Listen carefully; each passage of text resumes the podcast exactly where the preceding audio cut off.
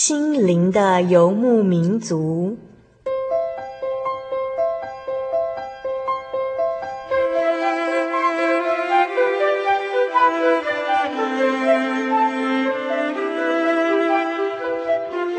在这个谁都不管谁的后现代社会里，每个人的心灵都是游牧民族。成长的过程就是寻找的过程。每一颗漂泊的心灵，其实都在寻找生命的绿洲。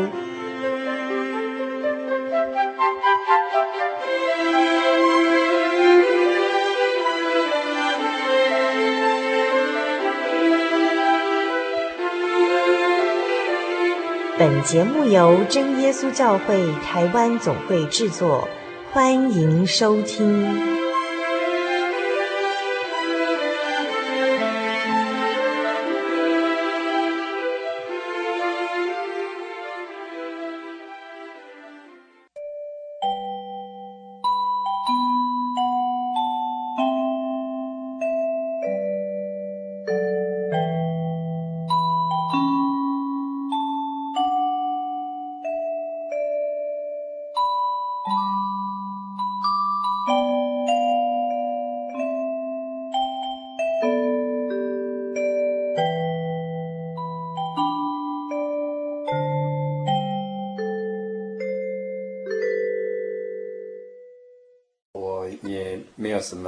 特殊的想法？因为以前总觉得，呃，这个病呢离自己大概很远，所以不会去思考说个人整个生命中的变化会不会得到这个病。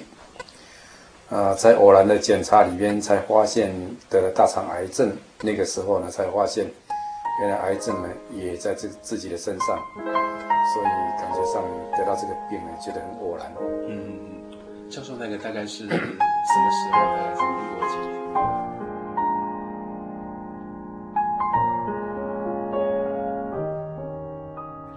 心灵的游牧民族，在空中的朋友，大家好，我是 Kevin，欢迎您今天再次的打开收音机来收听我们的小人物悲喜这个单元。无论您是新朋友还是老朋友，Kevin 都非常欢迎您。今天再到我们小人物悲喜这个单元当中来听《行过幽谷》系列，听听黄定国黄教授分享在面对癌症他的生命的历程，以及在病痛当中对人生的一些体会。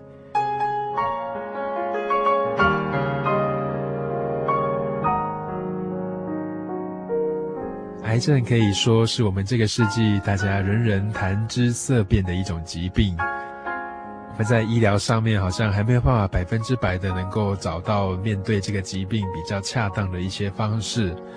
在环境的一些改变，还有一些污染的一些情况之下，好像现代人在罹患癌症的这样的比率当中特别的高。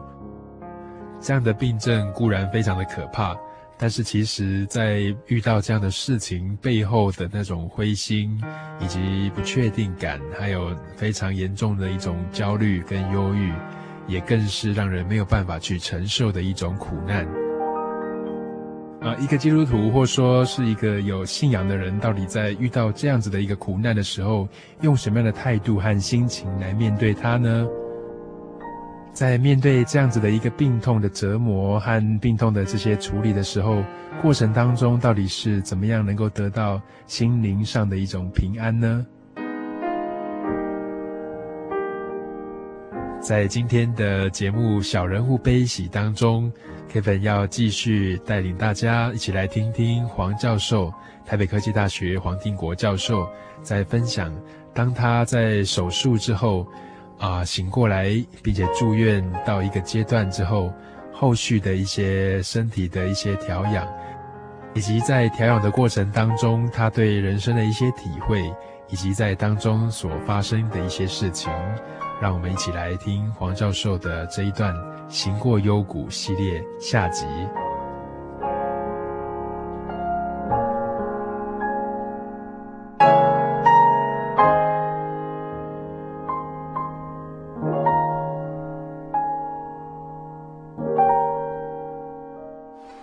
第一次化疗我也很单纯，他说你要做六次，啊，我想六次有什么了不起呢？我的人工血管也不做，就直接从手臂打进去。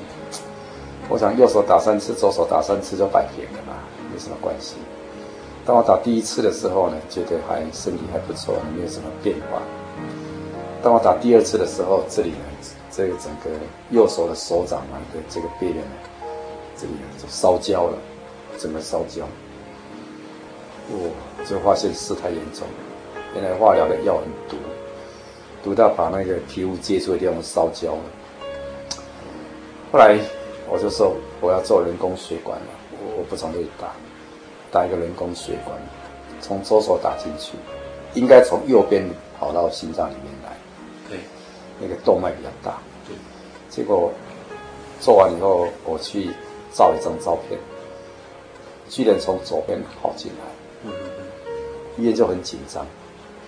很奇妙，就是理论上检查结果，用那个显微镜针打到身体里面，看那个电脑的影片呢，发现才发现，我的左边跟右边两条血管一样粗。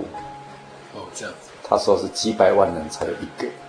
嗯嗯嗯。医生跟我说你是几百万人中的一个案例。嗯嗯。说从两边呢都可以进去，没有关系。医生还跟我开玩笑说。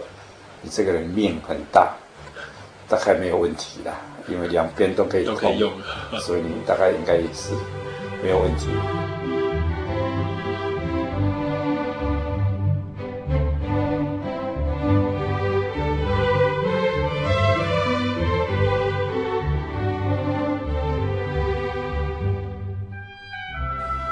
结果打了六次以后，发现肿瘤呢，好像小一点点，那时候好像还没有很明显，没有很明显的时候呢，他就说再继续打六次，好像没有打完，我只打了四次，又去做断层，就这一次四次以后呢，就发现肝肿瘤有明显的缩小，写了一个字叫很明显的缩小，从二点八公分呢缩到。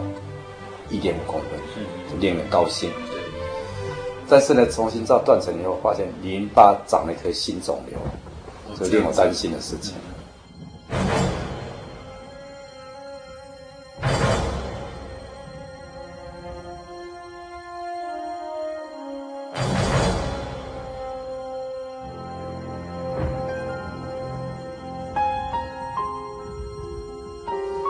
巴如果长新肿瘤的话，这是有一个危险性，因为呢，怕那个细菌要扩散。扩散，对。那只要扩散到淋巴的话呢，它可能会在乱传，就很危险。嗯。所以医院也很紧张，他说是不是扩散？后来根据医院判断说，可能不是扩散，是开刀的时候那个太小，没有看到。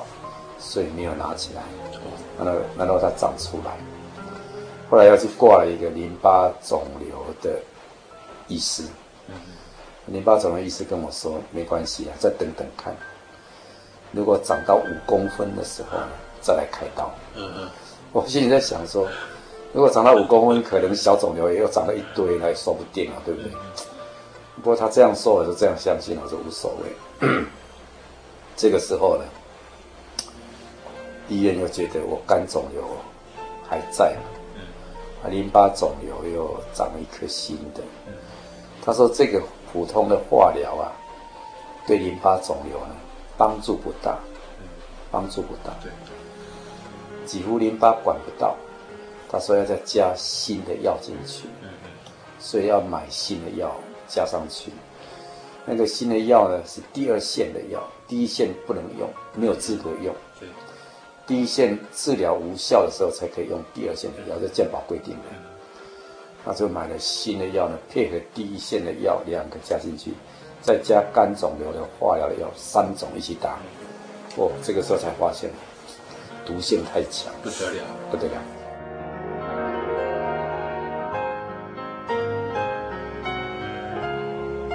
哎，这个打到第二线的时候，发现问题很大。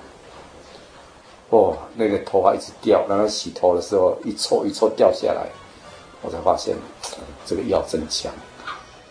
我问他说打几次，他说都以六次为单元。我的天哪，这个第二线的要再打六次，那我看我身体也受不了。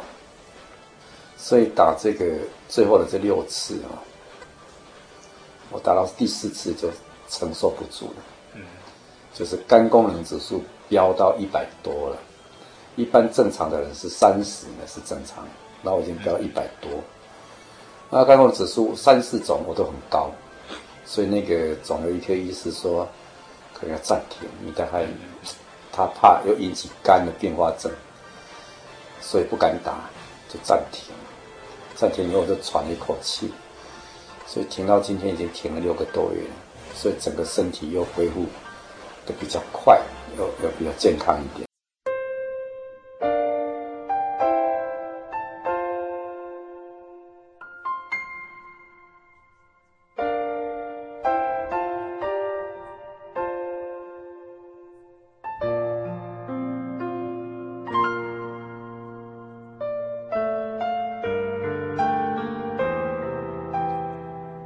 现在所收听的是《心灵的游牧民族》节目，我是 Kevin。今天为大家所进行的主题是“小人物悲喜，情过幽谷”系列。在今天为大家所邀访到的是黄定国黄教授，来谈谈在癌症过程当中对自己病情的一个体会。在最痛苦的化疗过程当中，靠着对主的信心和对主耶稣的仰望。如何从当中能够重新站起来，能够靠着对神的信心找到一条出路？这个是肿肿瘤化疗的过程，是很痛苦的一件事。但是在这个痛苦中呢，因为我的肝的功能指数呢一直偏高，医师就很担心，认为说你这个指数偏高呢，很可能跟肝的那个肿瘤啊。癌细胞作祟呢？有关系，一扯上有关系呢，你就害怕，嗯嗯，所以开始就做很多检查，比如说包括肝的穿刺，嗯嗯。哦，那肝的穿刺呢，打一插一个针进去，那个针都十五公分长，直接插到肝里面去，很痛，对，所以要打止痛药，嗯，然后再从肝里面抽一点那个肝的。汁液呢出来检查检查看看到底癌细胞有没有在里面活跃，然后还在做 B 型肝炎筛检，抽血看看 B 型肝炎有没有复复发，等等做了一连串检查，然后再照肺部看看有没有肺部有问题，我做又做一连串检查。那这个肝的穿刺呢，因为很痛，那内部呢，他最担心就是。出血，那一出血的话，有时候一天呢就没救了，因为你看也看不到。等到不对劲的时候呢，就太晚了，太晚了，你内内出血很危险。所以护士就跟我说：“你回去啊，如果很疼痛的话呢，叫我赶快到木栅这个兴隆路附近有一个万方医院挂急诊。”我就跟他说：“那要挂急诊，我就跑到和信来就好了。”他说：“可能会来不及。”一听到来不及，就知道这个事态严重。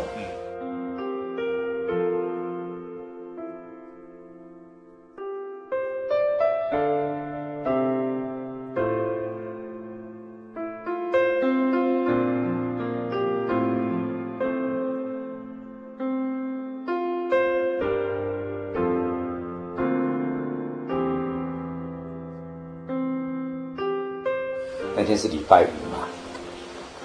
结果一回来真的痛，痛到礼拜五晚上真的痛到睡不着。我太太也很担心啊，我要不要去挂急诊。我说再熬一下看看吧。安息日中午呢，我就没有什么精神。那那天安息日下午祷告的时候呢，我就求主特别怜悯了，那看看这个痛能不能消除。结果安息日下午聚会完祷告结束以后，感觉上好像。舒服一点。因此那时候我就有信心了，大概没有问题。所以安息日晚上呢，就睡得比较好。礼拜天呢，就减身很多。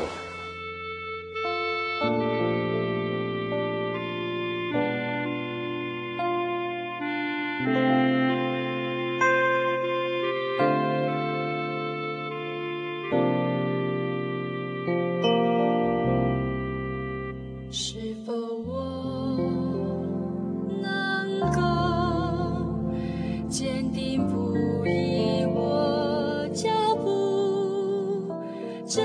家。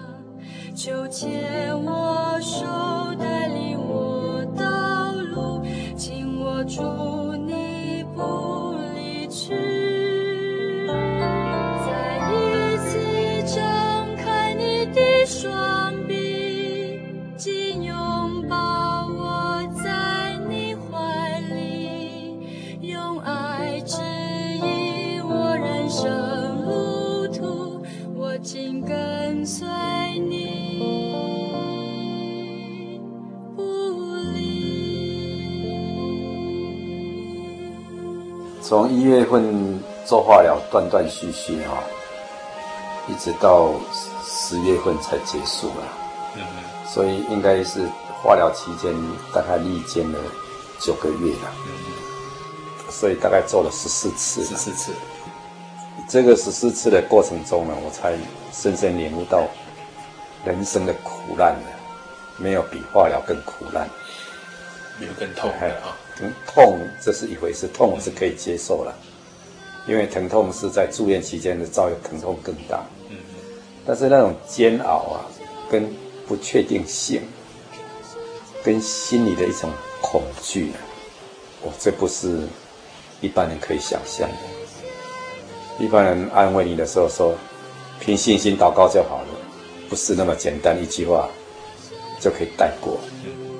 因为只有经历过的人，才能够去深深体会到，生命是非常脆弱的，什么时候结束呢？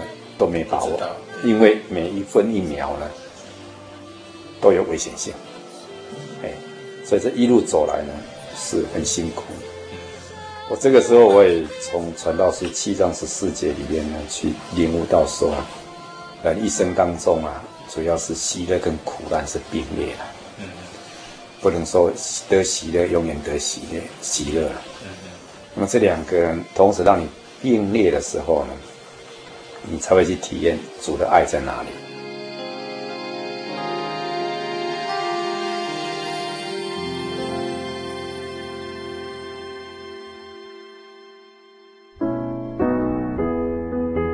那在从前呢，我都觉得我们都苦难跟喜乐呢，大概是二分法嘛，就是。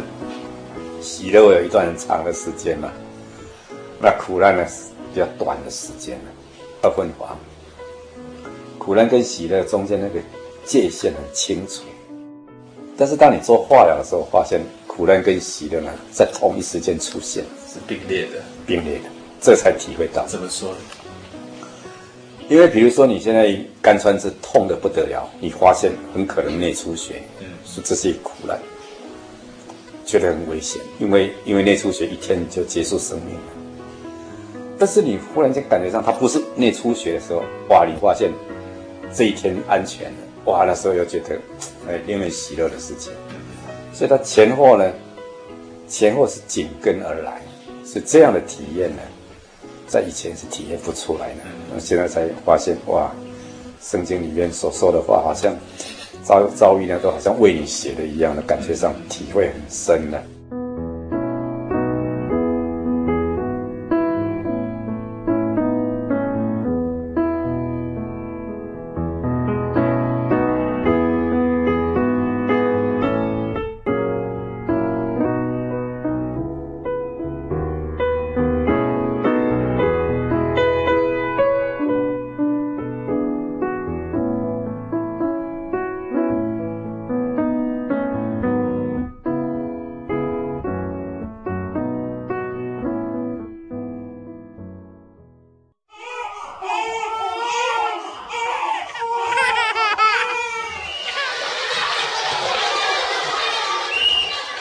情留声机温馨登场。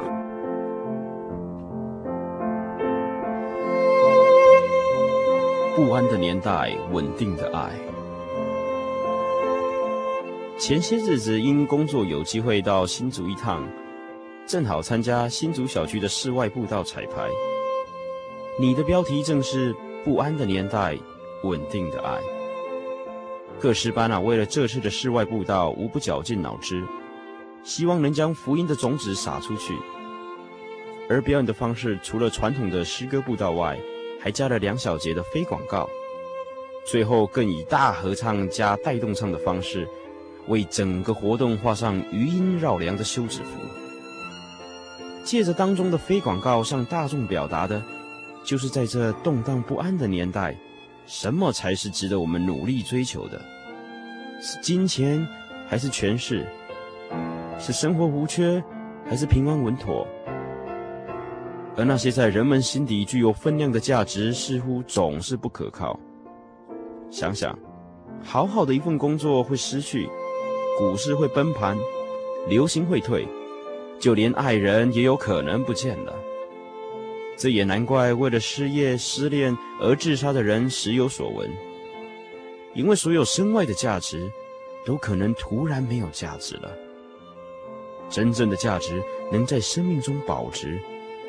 那是不安的年代里稳定的爱的源头，因为圣经上说：“你们在我里面有平安，在世上你们有苦难，但是你们可以放心，我已经胜了世界。”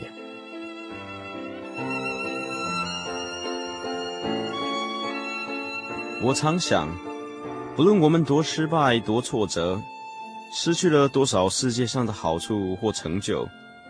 然而，耶稣已经为我们超越了苦难，我们已经被他用重价赎回来了。失业、崩盘和失落，在主耶稣眼中都不会减损我们的价值。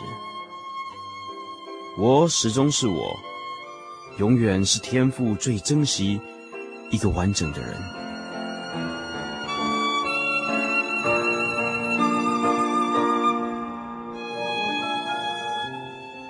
夜猫子，若一。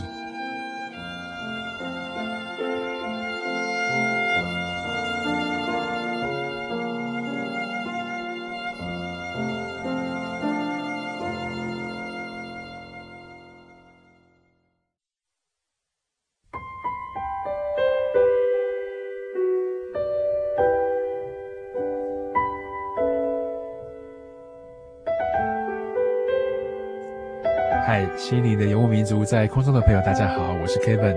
现在为大家所进行的主题是小人物悲喜，情过幽谷这个系列。在今天我们访问到的是黄定国黄教授，来和大家谈谈在癌症过程当中他所面对的一些经历，以及对这些经历的一些思考，是什么样的一个状况和什么样的一个情形，让黄教授停止了化疗，以一颗平静和祷告的心。来面对自己的处境，在当中这样的一个力量是怎么样散发出来的呢？让我们接下来继续来听黄教授的这一段专访。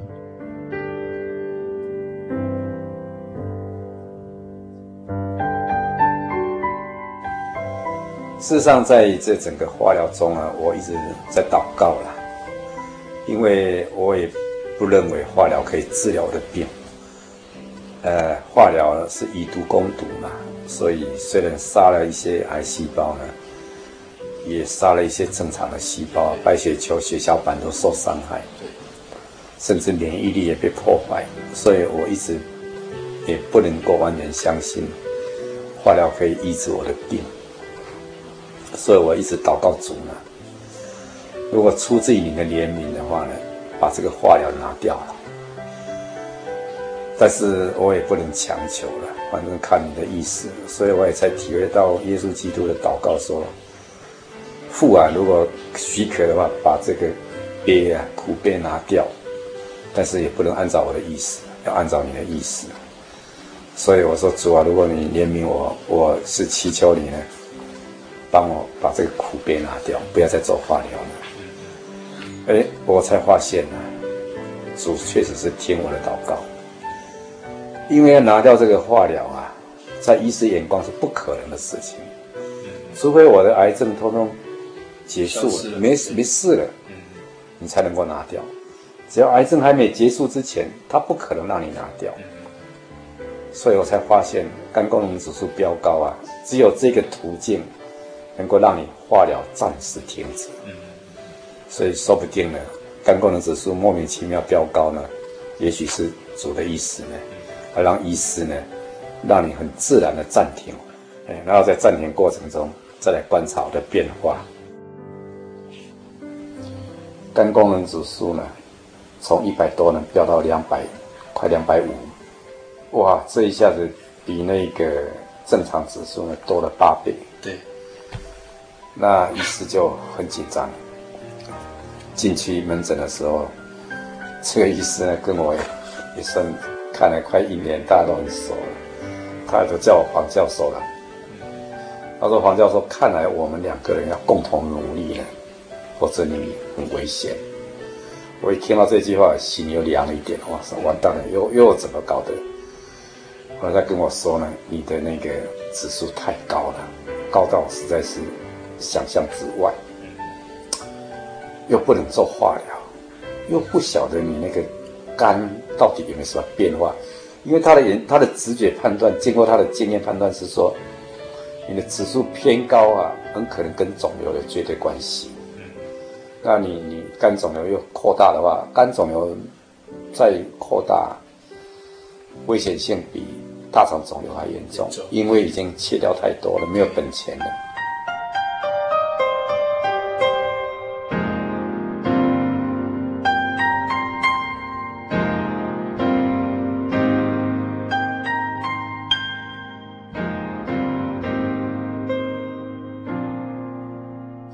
所以他就马上紧急呢，叫三月四号呢再排一次断层，又。喝了一个那个那个药腺远肌哦，非常难喝，因为我已经做过好几次断层了，每次做断层最痛苦就是喝那个腺远肌，要喝一千 CC。这一次又喝了一千 CC 以后呢，他又跟我说这次特别严重，那个护士说医师有交代，他说这次比较严重，要照得清楚一点，所以那个要用智慧的药，不能用那个公保的健保的药。又打了一针进去，嚯，头昏脑胀，整个头皮发烧。照完以后呢，这时候门诊是推荐另外一个肝胆专科医师。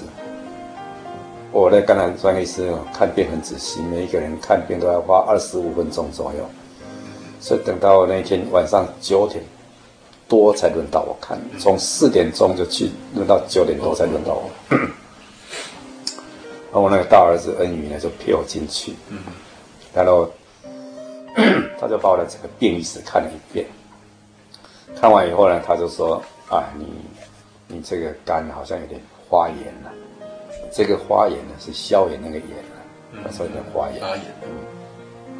然后躺在床上给他检查一下，然后打开眼睛给他看一看，他说还好啦，黄疸指数有高一点点，但是不是很严重。”他说应该还算还好，嗯，结果就带我跟我儿子去看那个照片，就昨天晚上照的照片，贴了四大张在那个玻璃框上，每一张大概有二十张的小张，二十三二三十张小张，所以四大张大概照了一百多张，嗯，然后他就从下部的大肠开始看起，告诉我说这里就是淋巴结。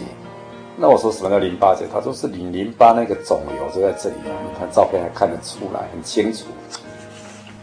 那我说这个肿瘤多大呢？他说看这个照片判断大概一公分多了。嗯，那一公分多我一听也心里蛮高兴，因为我以前照是两公分嘛，那一公分多表示并没有扩大，嗯，要小一点。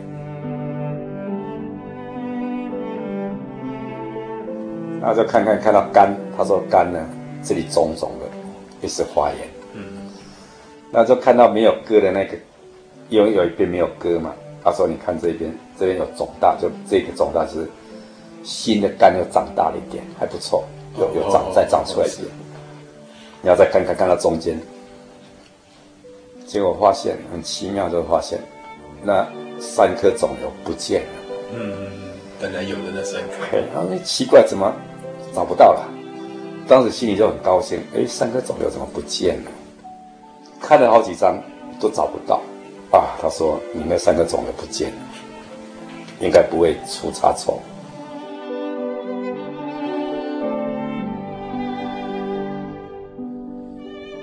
后来我才联想起来，除了恩典呢，确实是很奇妙。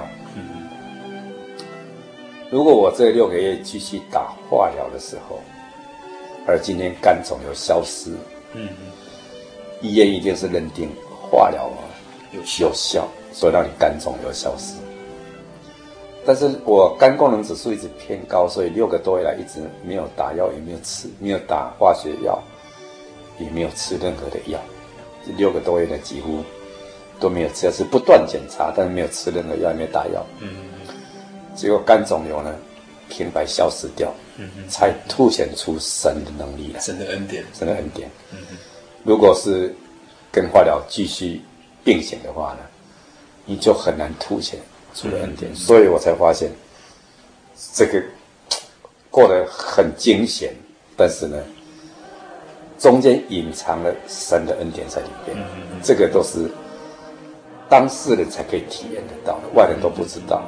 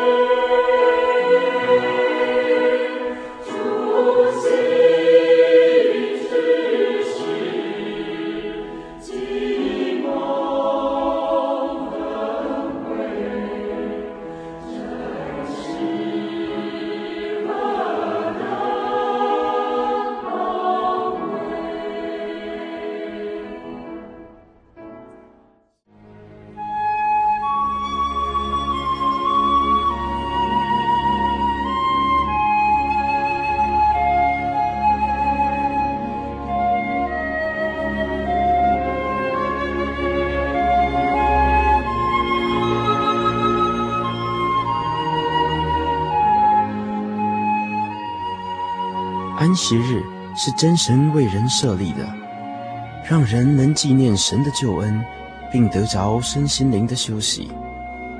在每个星期的最后一天，星期六，我们应当放下一周的劳碌，来到教会聆听福音，在诗歌、祈祷和彼此祝福的聚会里，安顿我们一周的疲惫。假如你想参加安息日聚会，欢迎您在每周六上午十点和下午两点踏进真耶稣教会的会堂，与我们一起共享这生命的饗宴。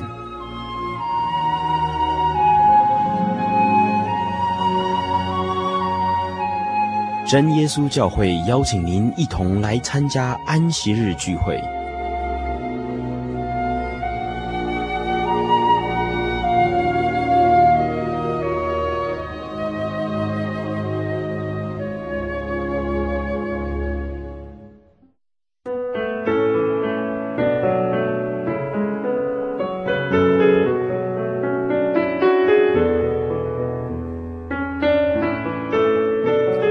心灵的游牧民族，在空中的朋友，大家好，我是 Kevin，欢迎你再回到我们小人物悲喜行过幽谷这个单元，来听听黄定国黄教授谈到在面对病痛的这个过程当中，他的一些心得和体会。在听到黄教授谈到自己的经验的时候，啊，让 Kevin 不禁想要问他，啊，到底在这一路过程当中，自己对天赋、对真神的体会是什么呢？在祷告的学习这件功课上面，到底是怎么样学习的呢？在稍后，黄教授也会谈到，对于一个癌症病人来说，怎么样的生活调整，以及在人生历程上面的一些改变，对于自己生活上的一些调试是最好的哦。啊，让我们一起继续的来听这一段专访。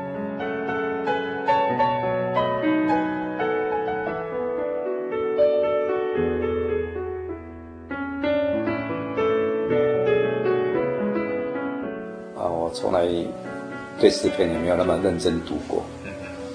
我这次说要写诗篇，圣经中的诗篇。哎，诗篇，然后我就写这个家庭聚会的讲义。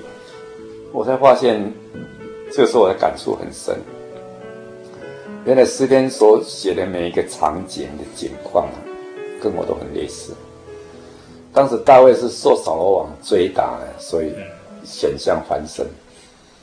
我是因为被癌症细胞的追打呢，也是险象环生。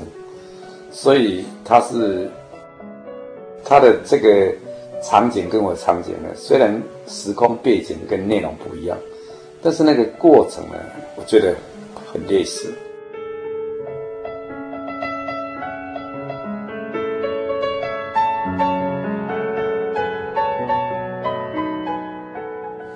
因此，我就开始学习这个大卫祷告的方式。比如他犯了罪后，怎么样向神陈明自己的罪过，然后怎么样求主饶恕。那饶恕以后，恩典同在的话，得到的喜悦跟能力是什么？因此，我写这个诗篇以后呢，写了虽然只写了五次，感触很深了。在感触这么深的时候呢，我就开始每天都在反省了，做一些祷告。然后看看我能不能在业余时间呢，都为主做点工作嘛。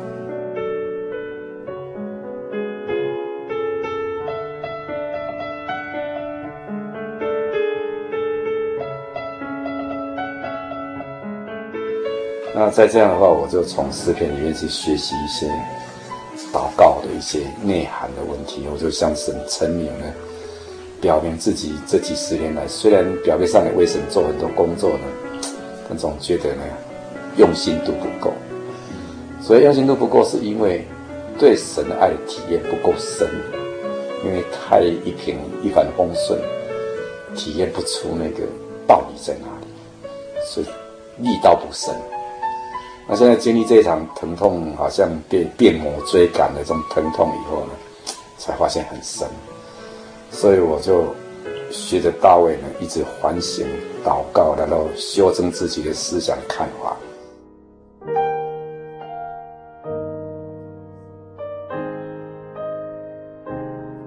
很可能这三个月来，我写这个诗篇啊，体验很深，所以就祷告了，跟神呢，就做了很多那种陈明我个人的问题跟将来的问题。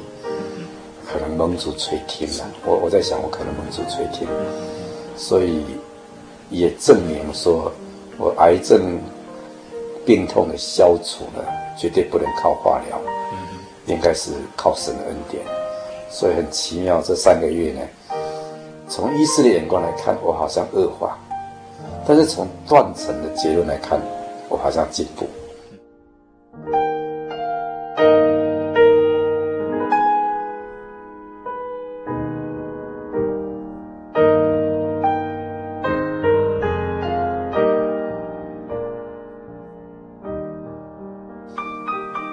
的肿瘤之所以消除，是来自于神的能力。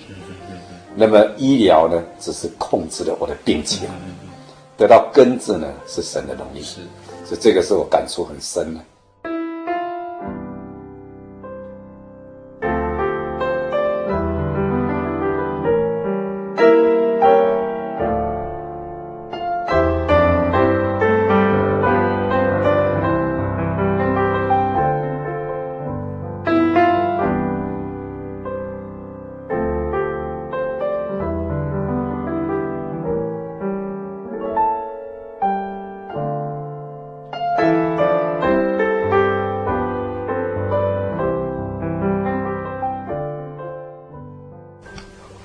所以以前是年年一年一年祷告嘛，我总希望今年比去年更好。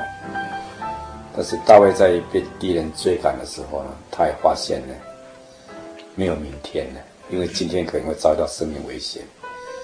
所以大卫在祷告的时候才发现，开始诗篇前几章才发现，他祷告说：“神啊，感谢你让我早晨呢得到平安。”让我晚上得到平安，也是一天分两段呢，在那里感谢神。那我现在也是一天分两段，早上起来祷告的是，主啊，你让我今天平安的活着。到晚上的时候，我说主啊，感谢你让我今天白天平安活着，让你让我能够睡到明天的早上还是平安。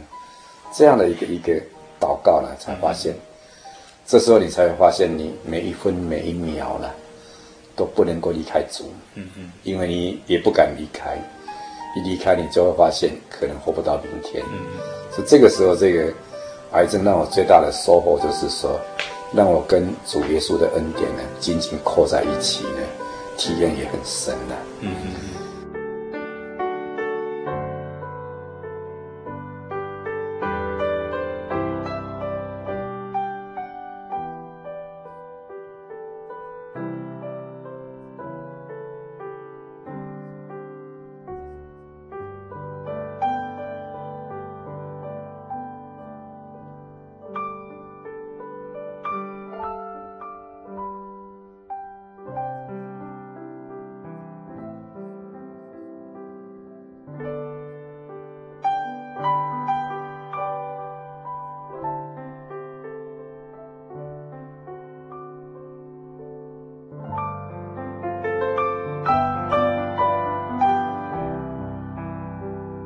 那这一年来活得很健康呢，包括我周遭的朋友看到我的脸色呢，都很高兴。哎，包括核心医院的医师呢，看到我这样健康活着，或者那些护士呢，跟我很熟，打针的那些护士，每次去看到我脸色呢，一次比一次好，他们都替我高兴。对，他们都说你是在是一个癌症的一个典范呐。嗯嗯。那么核心医院也要把我的这个病例做研究，还让我签同意书给他们做研究。嗯。但我心想了，你们大概研究不出来，因为神的恩典这一层你是体会不到的，你只能研究到医学常识那一层。嗯，所以 我觉得，对，如果是你也是得到癌症的话，那么我对癌症朋友要告诉你，今天之所以能够平安活着，有几个原因素。那第一个因素呢，就是你必须要靠着主耶稣基督的恩典呢，每天祷告呢，然后把自己的。心境呢，尽可能放轻松了，然后活得有希望，这样有一种一种感恩的心呢，你每天都觉得活得能活下去，这是让你活下去支撑的力量，否则你会活不下去。嗯嗯。所以这个主的恩典呢，是最重要的因素。嗯嗯嗯。第二个呢，我觉得家里呢对你的关怀跟照顾呢是很重要的事情。我得了癌症一年多来。我太太几乎是全全身全心投入呢，为了我的健康呢，在饮食上面给我控制，然后吃了一些清淡的东西呢，这这些问题呢，得到一个很大的支撑点，这个也是很重要。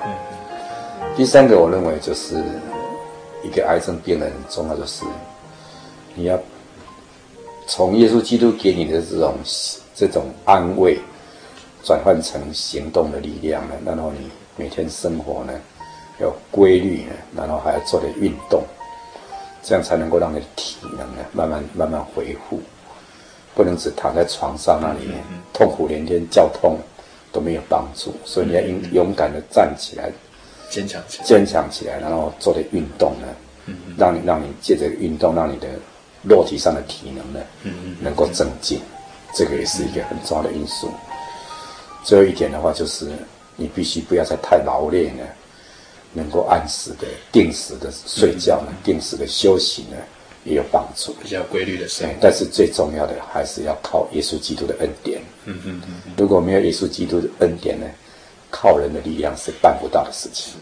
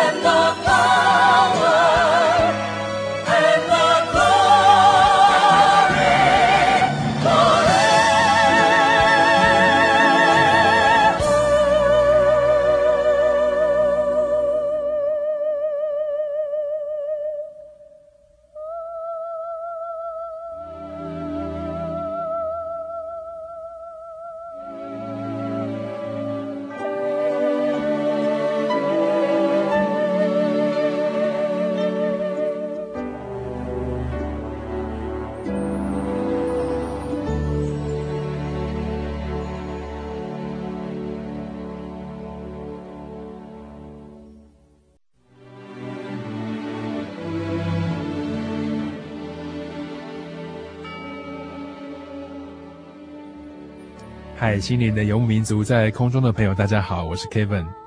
在今天小人物悲喜，行过幽谷这个系列单元当中，不知道您听完之后呢，有什么样的感想呢？在这边，Kevin 为大家所点播的这一首是主祷文的英语诗歌。啊，在主祷文里面有一句话让 Kevin 深深的受到感动。啊，那就是不叫我们遇见试探，救我们脱离凶恶。在这句话里面，啊，我们作为向神祷告的一个子民，向他说到说，救我们能够脱离那些在世上的那些苦难和那些险恶的一些事情，能够在主耶稣里面重新得到平安。这样的平安是世上没有人可以夺去的。对一个得到癌症的人来说，生命好像顿时之间从彩色变成了黑白，不知道该怎么演下去。但是在耶稣基督的爱当中，却能够靠着主再次的坚强起来，行过死荫的幽谷，像圣经所说的，也仍然必不遭害。在今天节目的尾声，Kevin 想邀请黄教授来带领大家做一个简短的悟性祷告。啊，Kevin 都非常希望你可以啊和我们一起啊把手合起来，让心静默下来，一起来跟着黄教授来做一个简短的祷告。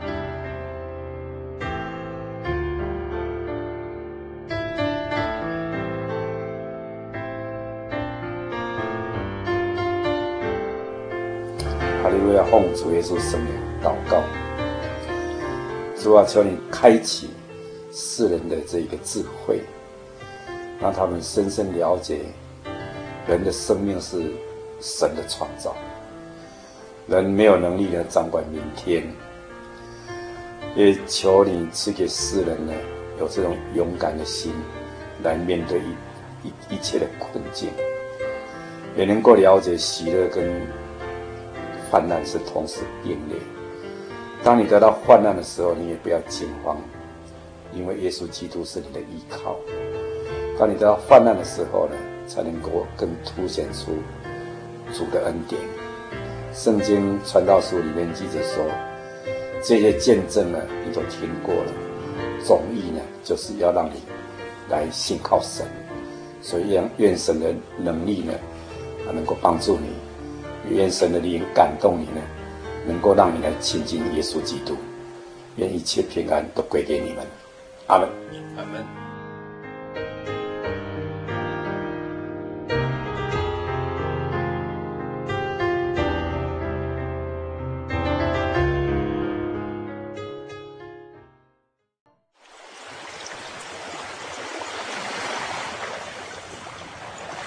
小伟，为什么你们教会的洗礼必须到郊区有河水或是海边的地方呢？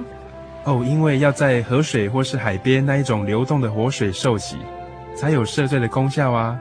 而且这样子才符合圣经的教训和耶稣的示范。嗯，可是洗礼不就是你们基督教会入教的仪式吗？哦，不是的，它不只是仪式，每个人都必须要悔改，信靠耶稣，并且奉主耶稣的名全身受洗。这样才能够有功效的重生哦，并且能够和神重新和好。哦，既然活水洗礼是跟每个人都有关系的，那我希望能够有更多的认识。好啊，你可以到你家附近的真耶稣教会，更深入的查考这方面的道理哦。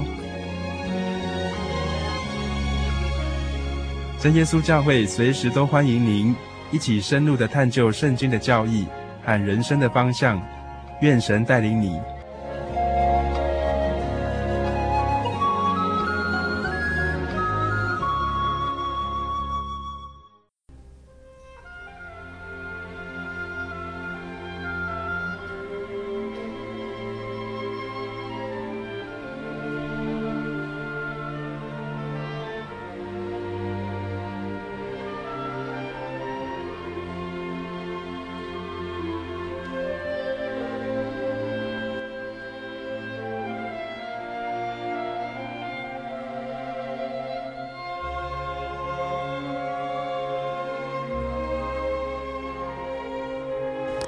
亲爱的听众朋友，您现在收听的是心灵的游牧民族华语福音广播节目。本节目由真耶稣教会制作。如果您对真耶稣教会想进一步了解，欢迎您来电与我们联系。我们的电话是四零八七七一八一七八四零八七七一八一七八。我们的网址是。tjc 点 org，您可以来电询问教会地址及聚会时间。我们竭诚欢迎您来到真耶稣教会，与我们一同享受主耶稣的恩典。再次提醒您，我们的电话是四零八七七一八一七八。在这里也要再次邀请您继续收听心灵的游牧民族华语福音广播节目。我们期待与您空中再相会。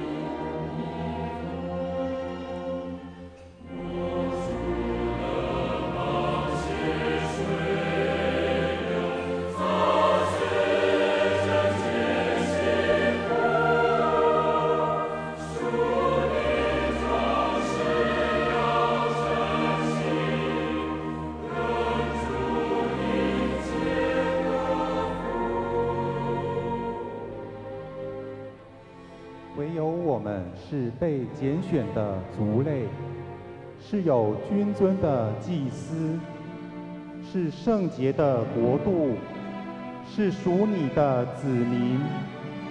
要叫我们宣扬那召我们出黑暗入奇妙光明者的美德。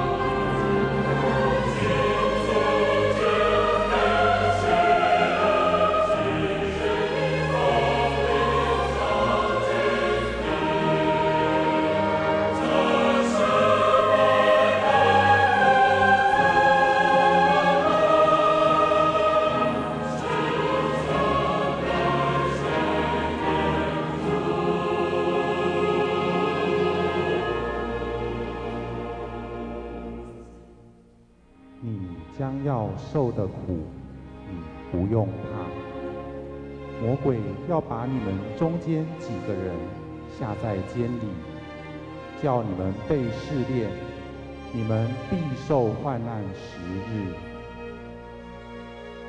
你务要至死忠心，我就赐给你那生命的冠冕。